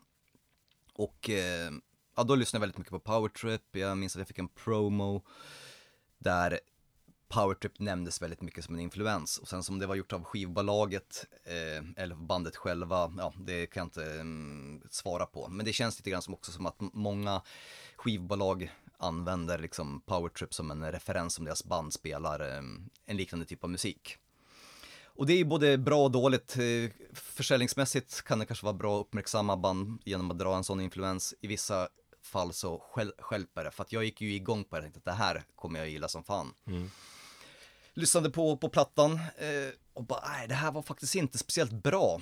Och ju mer jag lyssnar, desto mer inser jag hur mycket det har liksom egentligen skälpt det bandet. För här är någon, några, de försöker nog stå på lite egna ben. Och då att slänga in en sån där tydlig markör att de skulle vara liksom influerade av powertrip, det, det, jag tror inte det hjälper det. I alla fall inte för lyssnaren. Alltså, jag tror det hjälper på det viset att om man får ett promo-mail sådär och, och så står det liksom powertrip Då blir man ju, då är det många som Mm. Ja, klickar då blir man ju som, ja då är det ju som jag, då, då klickar man och så lyssnar man liksom. Men det som står ut, eller när jag liksom tittar på dem och så bara ah, San Francisco, då blir jag direkt liksom pepp. Allt som liksom är thrashigt och kommer från San Francisco går man igång på, att det är Bay Area. Men det som jag slog mig att det känns som att de här vilar mer på hardcore-sidan tydligt. De ligger väl på en label också som är känd för att det är mycket så New York City eh, Hardcore mer Ja, absolut. Eh, dock så kanske inte, jag tycker inte det är så jätte, alltså abso- absolut det finns, det finns hardcore i, i musiken, men jag tycker att de Kollar man på, eller lyssnar man på solon som de drar av så känns det ju ganska mycket thrash där också. Eh, Ja alla, men band, alla framför- de här banden är ju en blandning Men det, det är alltid intressant att göra det här liksom Tänket, är de mer hardcore eller är de mer eh, thrash? Och de här tycker jag vilar mer på Hardcore-delen, kanske jag tycker att Primal Right är ett band som är värt att ta upp. Det är ju ett nybildat band som säkert med, med några plattor kommer kanske kunna hitta sin egen ljudbild och sitt eget sound. Och som är väl, väl värda att kolla upp i, i, ja, i framtiden. Men just med, med, med den här debutplattan så finns det vissa grejer som stör mig och det är ju framförallt sången, tycker jag. Jag vet inte om du har reflekterat någonting över det? Mm. Det låter som att han har mikrofonen, alltså det är ju väldigt rå produktion, det tycker jag är skithärligt, men, det, men just det låter ju som att hans mikrofon är, sitter i halsen på honom när han sjunger. Det blir väldigt mycket, det slår om till rött och det, det, det liksom skär sig i, i musiken. Och jag önskar att de hade kunnat, jag vet inte, micka upp hans röst lite bättre inför, inför den här fullängdaren. Ja det är väl ett tänk de har gjort, att, att det ska vara jävligt old school Många av de här banden tänker ju är thrash i ljudbilden med väldigt tidig thrash Mm. Det är som man tycker att, Ja. man jämför med mycket så här 2000-tals eh, thrash och liksom, eller senaste Testament, de har ju jävligt modern thrash liksom produktion jämfört med många Ja. av de här crossover-banden som är mycket mer old school tänk ju. Absolut, även om, om allt för modern eh, produktion också går fet bort. Ja. Ja, men alltså, jag tycker att Primarat har någonting i musiken, jag går igång på, på, på, på riffen och, och, och på musiken, men, men deras akilles här är någonstans sångaren. Eh, men det märker man ju också hur sången förändras med, med, med andra plattan eller tredje plattan om man till exempel kollar på, på, på Powertrip. Mm. Eh, så det är helt klart ett, eh, ett band värt att, att, att hålla utkik eh, inför. Vi lyssnar på låten Anti-Venom. Yeah.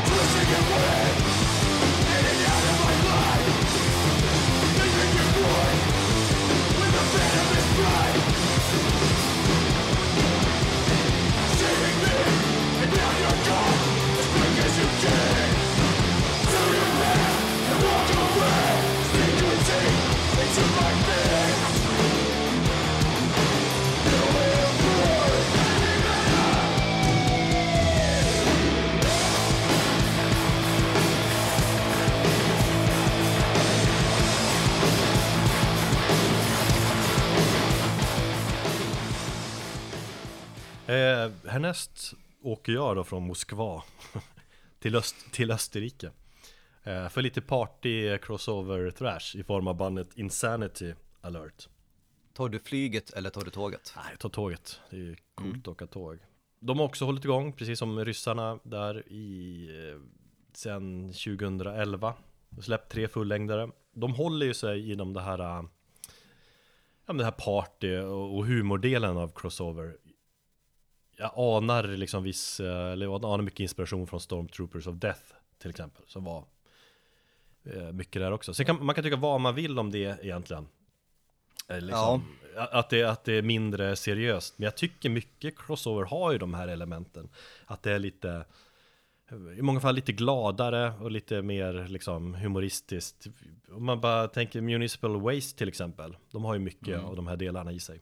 Det är en, ofta en ganska stor del av liksom genren Absolut, party, dricka öl, låtar som har någonting med öl i att göra, relaterat till sprit och att supa sig full. Ja, det där är en hit and miss för mig. Det är, det är samma sak. Är det sommar och det är festival, då är det ju Municipal Waste och den här typen av öl, crossover, det bästa man kan lyssna på. Ja speciellt, I- speciellt eh, konsertmässigt, när ni har sett Municipal Waste live också. Helvete vad man går igång på, de är så jävla liksom energiska och det är party och det är roligt och det är circle pits och det är ett jävla hålligång liksom. Mm. um, Det är det som jag tycker är lite synd med eh, Iron Reagan, ett band som också någonstans kanske kan räknas in i det här. Där de liksom gick från att vara ganska så renodlad crossover till att sen bli ett mer Municipal Waste ölpartyband Ja, på senare plattor. kanske jag. Ja, jag var, vi var inne på att snacka om dem, men vi har ju, vi har ju pratat om dem förut så Då skippade vi dem den här gången Mm. Men sen, sen om vi ska prata Insanity Alert från Österrike så kanske man anar lite att de har börjat bli lite mer seriösare på nya plattan jä- jämfört med de tidigare grejerna All right. Ehm, jag, jag tänker också att det har med åldern att, att göra Liksom, man kan titta bara på band som Anthrax som jag tycker var mer oseriösare liksom på 80-talet Men sen blev de så här superseriöst på 90-talet och så lite blandning, lite fram och tillbaka men Insanity Alert, visst de har blivit lite seriösare i vissa fall Men det är ju det är mycket humor också. De inleder liksom det första låten, eller introt, man får höra Typ hundra ölburkar öppnas samtidigt, du vet där klick Man hör det klick och så klick, klick, klick, klick, klick Så att man känner att Helvete vad sugen jag blir på bärs när man hör det. Och så sjunger de om, om Cobra Commander Det är väl den här uh, superskurken i G.I. Joe-universumet typ Det gillar jag, att när de, när de kör eh, gamla, för det, är en hög igenkänningsfaktor när de kör, ja men Cobra Commander, Slammer Time eller sjunger om de här, den här lite serietidningsestetiken eller de här barnprogrammen från när vi växte upp. G- G.I. Joe. Mm. Ja det är mycket som du säger. 80-tal och sådär och Ja. De har en låt som heter Wise Oberius Ja, och, så här. och då, då, de sjunger om Transformers och så vidare så, och, och, och, och ibland går det, känns det också som att de Går ju över gränsen i löjlighet De har någon sån här Slayer, eller så the, the Ballad of, of Slayer thing um, Som är ja det är typ- först, ja, det är den första låten från den, eh, The Body of Christ is the Parasite eller någonting mm, va? Ja, Ja, och den sen- känns ju jättemycket eh, som om den är tagen från Slayer. Ja, nej, men just det finns en låt på den plattan som heter just The Ballad of Slayer som är sex sekunder lång som man känner att nej, den här kunde ni ju skippat att ta med överhuvudtaget. Eh, men samtidigt är det en jävligt underhållande platta. Det är 21 låtar på 32 minuter. Så att det är ju intensivt som fan och det ändrar karaktär hela tiden och ibland liksom, eller det är lite skärmigt och man ler och så, men sen det är bra riffande och grejer. Stundtals jävligt bra riffande. Och varierande och så här. Så att, eh, ja, det är både och. Men jag går, för det mesta går jag igång på plattan. Mm. Så jag tycker att vi ska lyssna på låten och en av singlarna, Almost No Brain.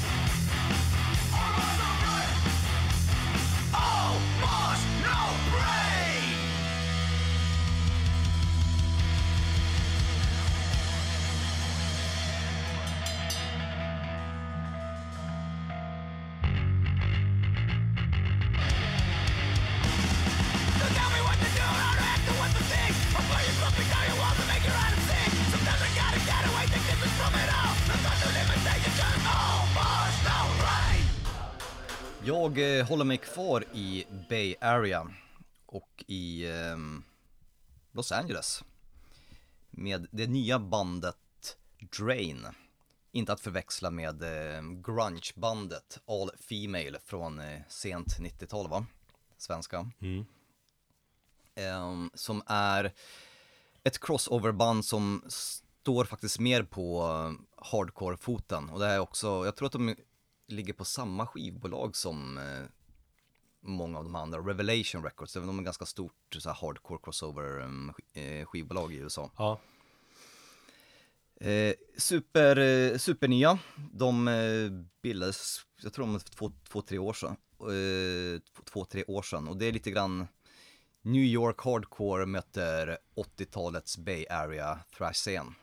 Skulle man kunna kanske mm, beskriva dem. De kommer från Santa Cruz, så var det. mm. det är exakt, det är det elementet jag vill lägga. Det är väl det som står ut, att det är liksom från södra Kalifornien. Ja, Tänk bara på första, eller är det låten eller första, jag kommer inte ihåg det, men det börjar med det är lite mysigt, man hör de här kaliforniska vågorna och man hör fiskmåsar och det känns som att man direkt placeras i Santa Cruz där i LA, det är varmt och, och skönt. Ja, det känns som att de går ut på, på stranden bara en morgon och spelat in ljudet från naturen. Ja, ungefär. exakt. Och så, och så har de med det som intro. Det håller jag med om. Det är väldigt mycket ja, surfestetik också i, i bandet. Eh, skivan då, debutplattan heter California Cursed. Eh, och de, ja det är väl någon form av eh, lite take på hur Kalifornien ser ut idag med, med, med alla skogsbränder som härjar och, och, och sådär. Så att det, det finns ju någon politisk aspekt i bandet också, tycker jag.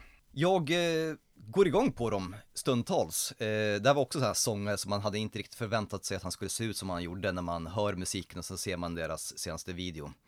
Eh, ganska alldaglig kille, jag vet inte, jag kommer att tä- tänka på Chandler Bing i Vänner.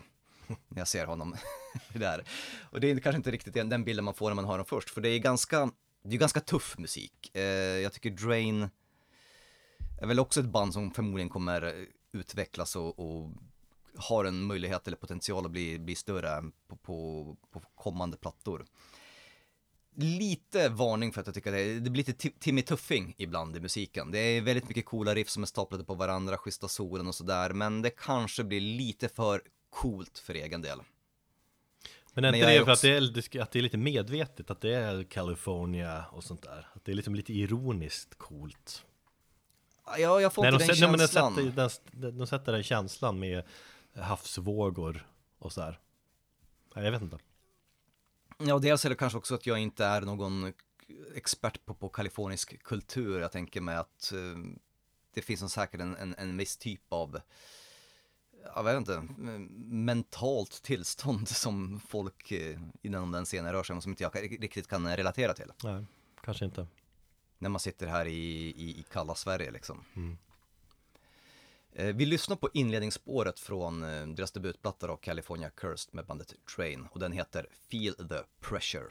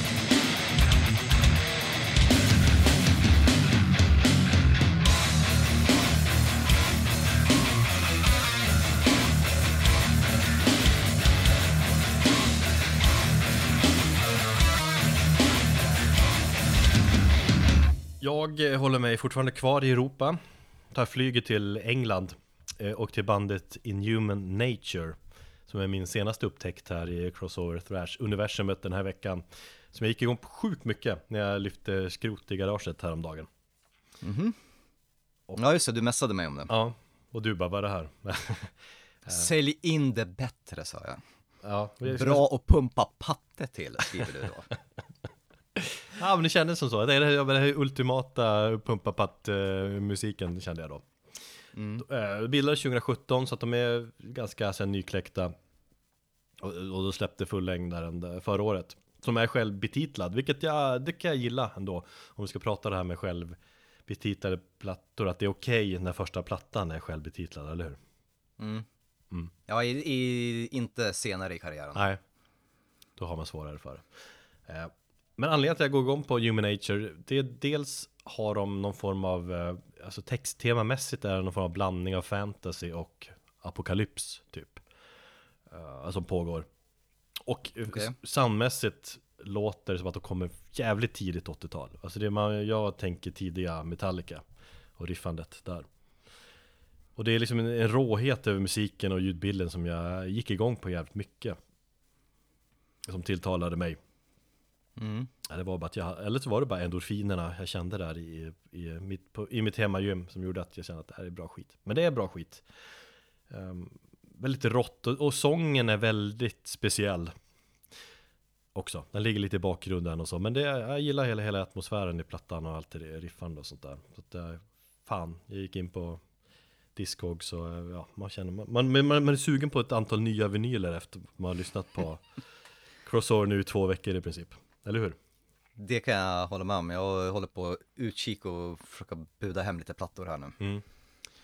Jag gick in på din, det är kul också, man kan liksom snoka på din skivsamling på Discogs Och eh, Kolla vad jag har i min... Eh... Wantlist var du ute Ja, efter för stunden eller, ja, sånt där Mm.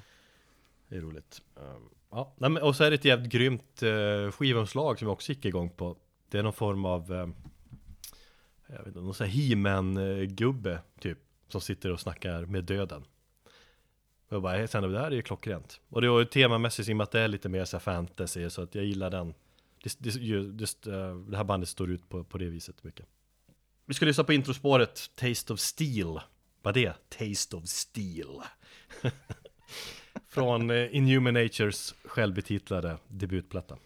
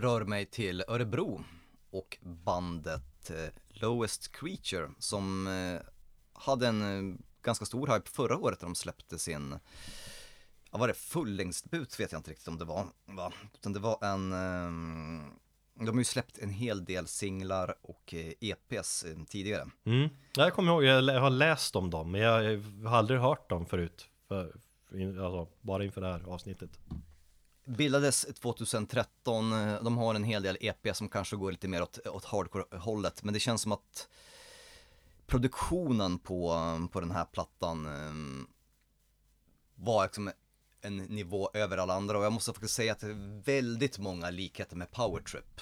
Mm. De har de här typiska eh, Powertrip chugga chugga riffen som jag faktiskt inte hört i de andra banden men som Lois Creature kör och det kan man ju tycka lite vad man vill om. Jag, jag tycker ibland de kanske rör sig lite väl nära. Om det sen är medvetet, det vet jag faktiskt inte. Ja, men det hänger om de tidigare banden här Som du nämnde lite mer ka- kanske åt Åt hardcore-hållet så är det här tydligt mer åt thrash-hållet Och det, det hör man tydligast i hur det riffas Alltså Om det är mycket högerhand Nu visar jag här bappara, bappara, bappara, bapp, så här. Då Då är det liksom mycket thrash-riffande Och då, då blir det automatiskt mer metal och Medan hardcore-delen då är det, det är mer hardcore-riff Och det är inte alls samma så här galoppriff och, och grejer och så Nej, är det viktigt nej, det att de är ett svenskt band så att det var bra gjort i och med att vi är en svensk podd Ja, det kanske, man kan väl se det som att eh, Lowest Creature får stå för, för den svenska, vara fan, fanbärare för den svenska crossover thrashen. För att jag känner inte till så många mer svenska band som kanske så är renodlad crossover thrash. Kanske kommer Det kanske kommer. Jag hade en hel del andra svenska band, men de rörde sig lite väl åt, åt liksom olika håll, så jag tänkte att vi skippar det. Ja, Men jag tänker också att i dessa, saknar man powertrip i dessa tider och, och vi längtar efter ny musik så tycker jag att faktiskt att Lowest Creature ehm, gör ett jävligt bra jobb av att hedra bandet. Eh, även som jag som sagt tycker att det kan vara lite väl nära in på Powertrips eh, Nightmare Logic. Mm. Eh, skivan eh, som släppte förra året heter Sacrilegious Pain och vi ska lyssna på Suffer in Peace.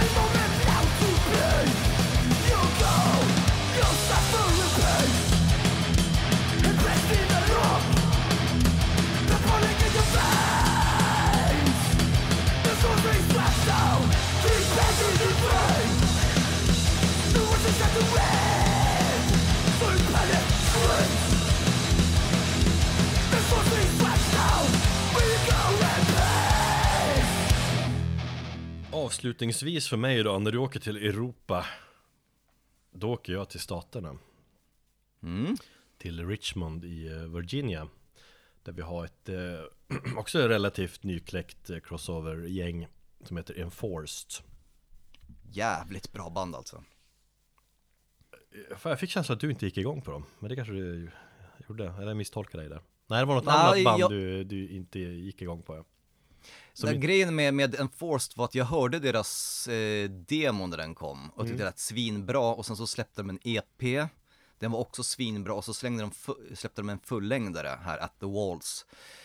Och det var så här, nej, där försvann det som jag gillade så mycket på, på, på deras liksom EPs. Men Mm. eh, jag har lyssnat på den nu betydligt mer och ja, jag måste säga den är faktiskt riktigt bra.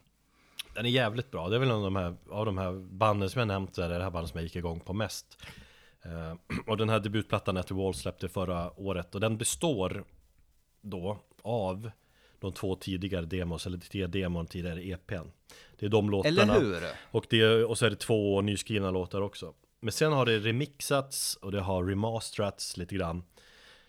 Och snubben som har gjort det, producenten, det är samma kille som jobbar med Powertrip så Ah, att okej. därför liksom ljudbilden. Men jag kan tänka mig att du som har lyssnat på den här råare EPn och demon tänka att ja, men nu, nu blev det lite för kommersiellt. Polerat. Ja, nu blev det polerat. Nej, det- Ja. Men sen när man, när man jämför då känner man att det låter fan mycket bättre på den här skivan jämfört med, med, med demon. Så att det är Men de lite- har, de har någon eh, så här riktigt primal energi ja, eh, ändå. jag, jag tänker att det är framförallt det, en av anledningarna att man går igång på plattan, att det är powertrip-känslan. Men det är inte en kopia heller, utan det är... Det, ja, det är massa Slayer-vibbar av plattan som, eh, som eh, gör att det är jävligt aggressivt och hårt. Och allmänt jävla feta riff. Jag tror, tror det är någon låt som är lite för tydlig Slayer liksom. Men det är, inte Okej. så, det är inte så konstigt, för att det, Slayer är ett bra band och så. Eh, Minns det lite halvsataniska tonerna och... Och och det är verkligen en platta som jag...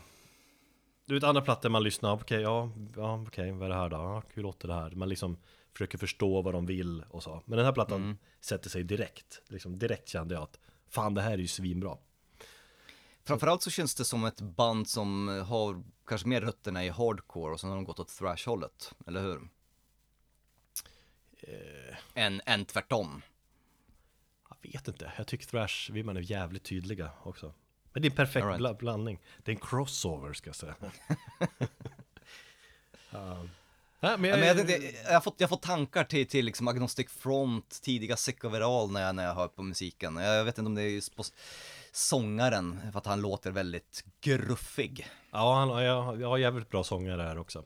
Mm. Eh, nej men jag tror att det är en bra, perfekt blandning helt enkelt. Som gör att man, man, man går igång på det. Mm. Och som jag rekommenderar varmt då. Och en skiva som man känner också, den här måste jag ha på vinyl. Jag hatar det där. Fast jag älskar det också. När man känner det här ha-begäret hela tiden. Vi lyssnar på låten Born Lost.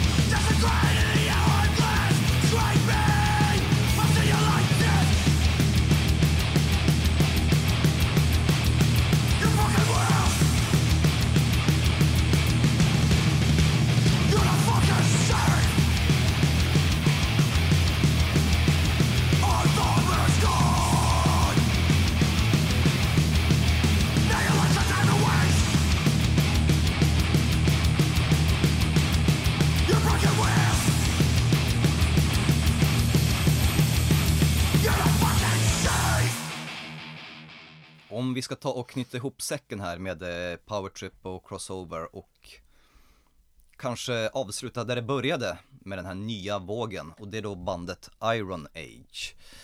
Som var för mig en helt eh, obekanta fram till just Riley Gales död. Ja, jag eh, måste säga samma sak.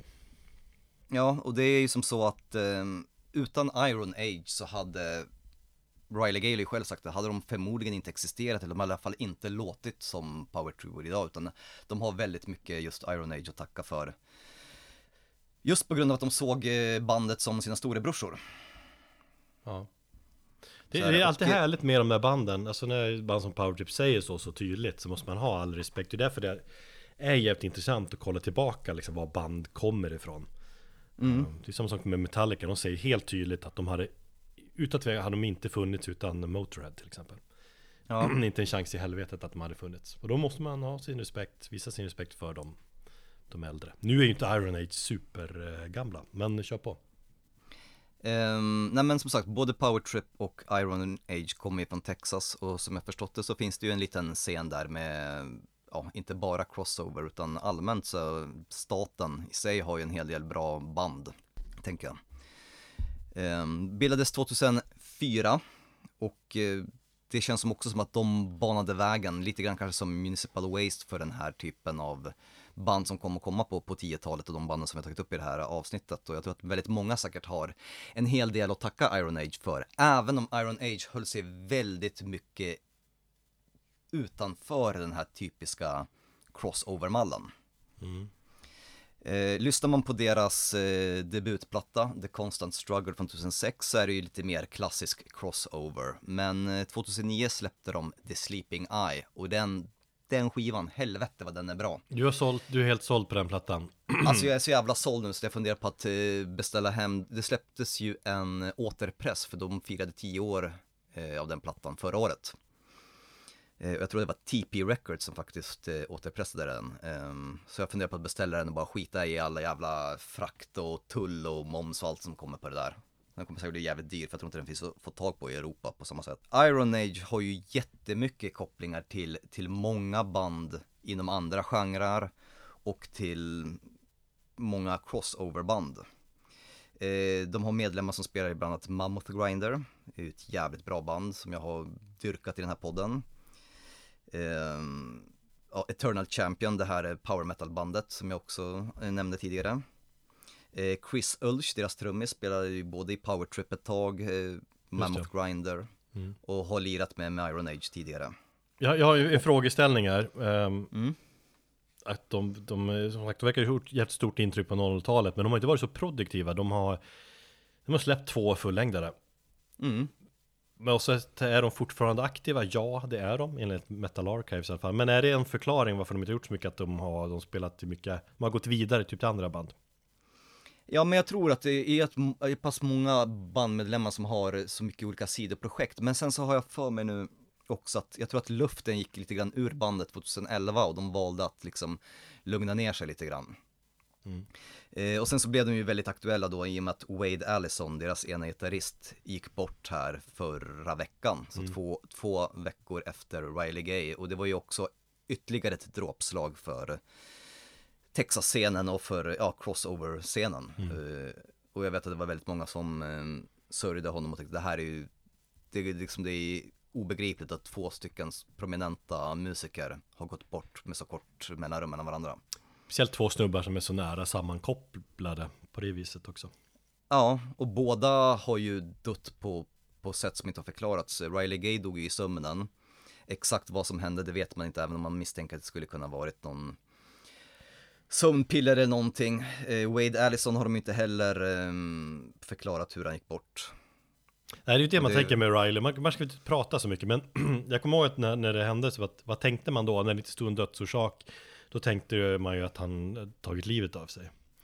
Uh... Ja, i, ja, precis, i och med att det också gick, det gick ju rykten om att han tagit livet av sig i och med att han dagen innan han gick bort, eller på kvällen hade lagt upp någon konstig händelse på, på sina sociala medier. Mm. Men, eh, nej, nej men också man, sen när man kollar intervjuer med honom också, man ser att han är, att han har mycket ångest i sig och han ser, man ser på honom hela kroppshållningen att han, som vi var inne på, att han mår inte, eller mådde inte så bra Riley Gale, då tänker man ju så. Men sen, ja han har dött i, i sömnen. Och då kan man ju liksom diskutera vad, vad det berodde på och sånt där men Ja, ja.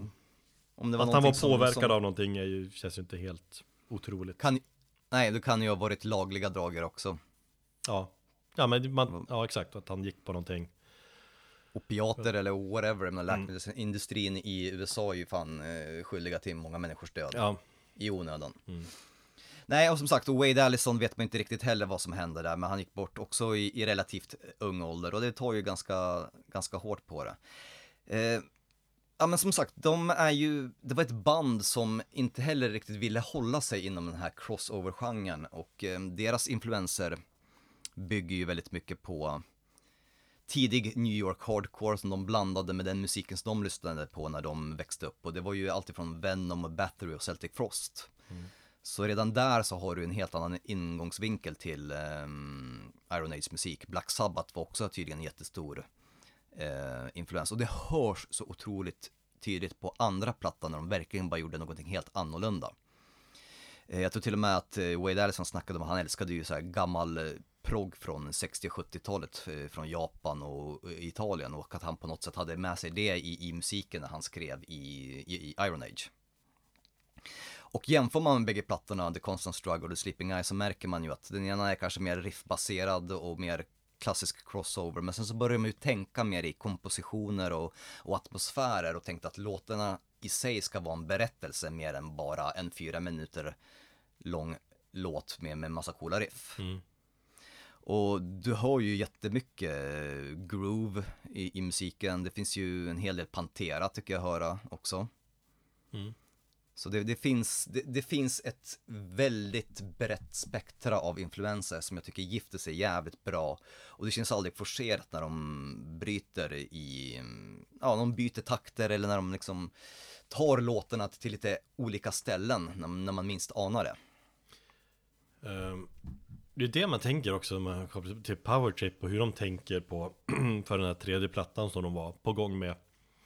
Mm. Att liksom hur de tänker, ska de utveckla genren eller ska, kan de, måste vi hålla oss inom den här det vi har gjort tidigare eller kan vi ta in andra influenser? Hur långt kan vi gå? Jag tror mycket sånt där de säkert brottas med också. Ja, jag tror säkert det också var något som, som tyngde Riley Gale. Mm. Eh, när, när han, när de pratade om den här plattan. Nej, det måste vara för en jävla press alltså. Svårt att, och kämpigt. Det är en lång väg till toppen om man vill rock'n'rolla som eh, AC/DC sjöng. Men eh, inget ont som inte har någonting gott med sig. Eh, jag är jätteglad att jag fick möjligheten att kolla upp Iron Age och jag hade kanske inte gjort det på samma sätt om det inte hade varit just på grund av Riley Gays tragiska död för att eh, det bandet har blivit mitt nya favoritband nästan. Nu har jag bara två plattor att falla tillbaka på och varav den ena är den som tilltalar mig mest så den, den, går, den går varmt här hemma. Mm. Jag tycker att vi ska lyssna lite grann på, som avslutning på det här avsnittet, ska vi faktiskt lyssna på en låt som är väldigt annorlunda och där man hör både sludge, eh, ja, inspirerad från Scott Kelly i Neurosis till, till groovet, till liksom atmosfären. Den, den känns väldigt otypisk för att vara ett crossoverband. Mm. Och med det har vi gått igenom tio tuffa nya, eller ja, både nya och halvgamla crossover-band. Ja, och är det någonting ni saknar så, vilket ni definitivt kommer göra, eller någonting som vi kanske själva inte vet om, så kommentera och Leave a comment below, som man säger, mm. på YouTube. Och tipsa oss om bra musik. Vi får väl kanske återgå, komma till den här, den här äh, scenen om några år eller något och se hur den har utvecklats och så kan det vara ganska intressant. Ja, precis, och kolla tillbaka. Och med tanke på de här banden, många av de banden vi nämner har ju precis släppt sin första fullängd också. Mm. Ehm, så det är kul att se om de har överlevt, eller om något band har överlevt överhuvudtaget. Om musik fortfarande finns om några år. ja, precis. Till dess så lyssnar vi på Iron Age med låten A Younger Earth från The Sleeping Eye. Tack för att ni har hängt med och lyssnat.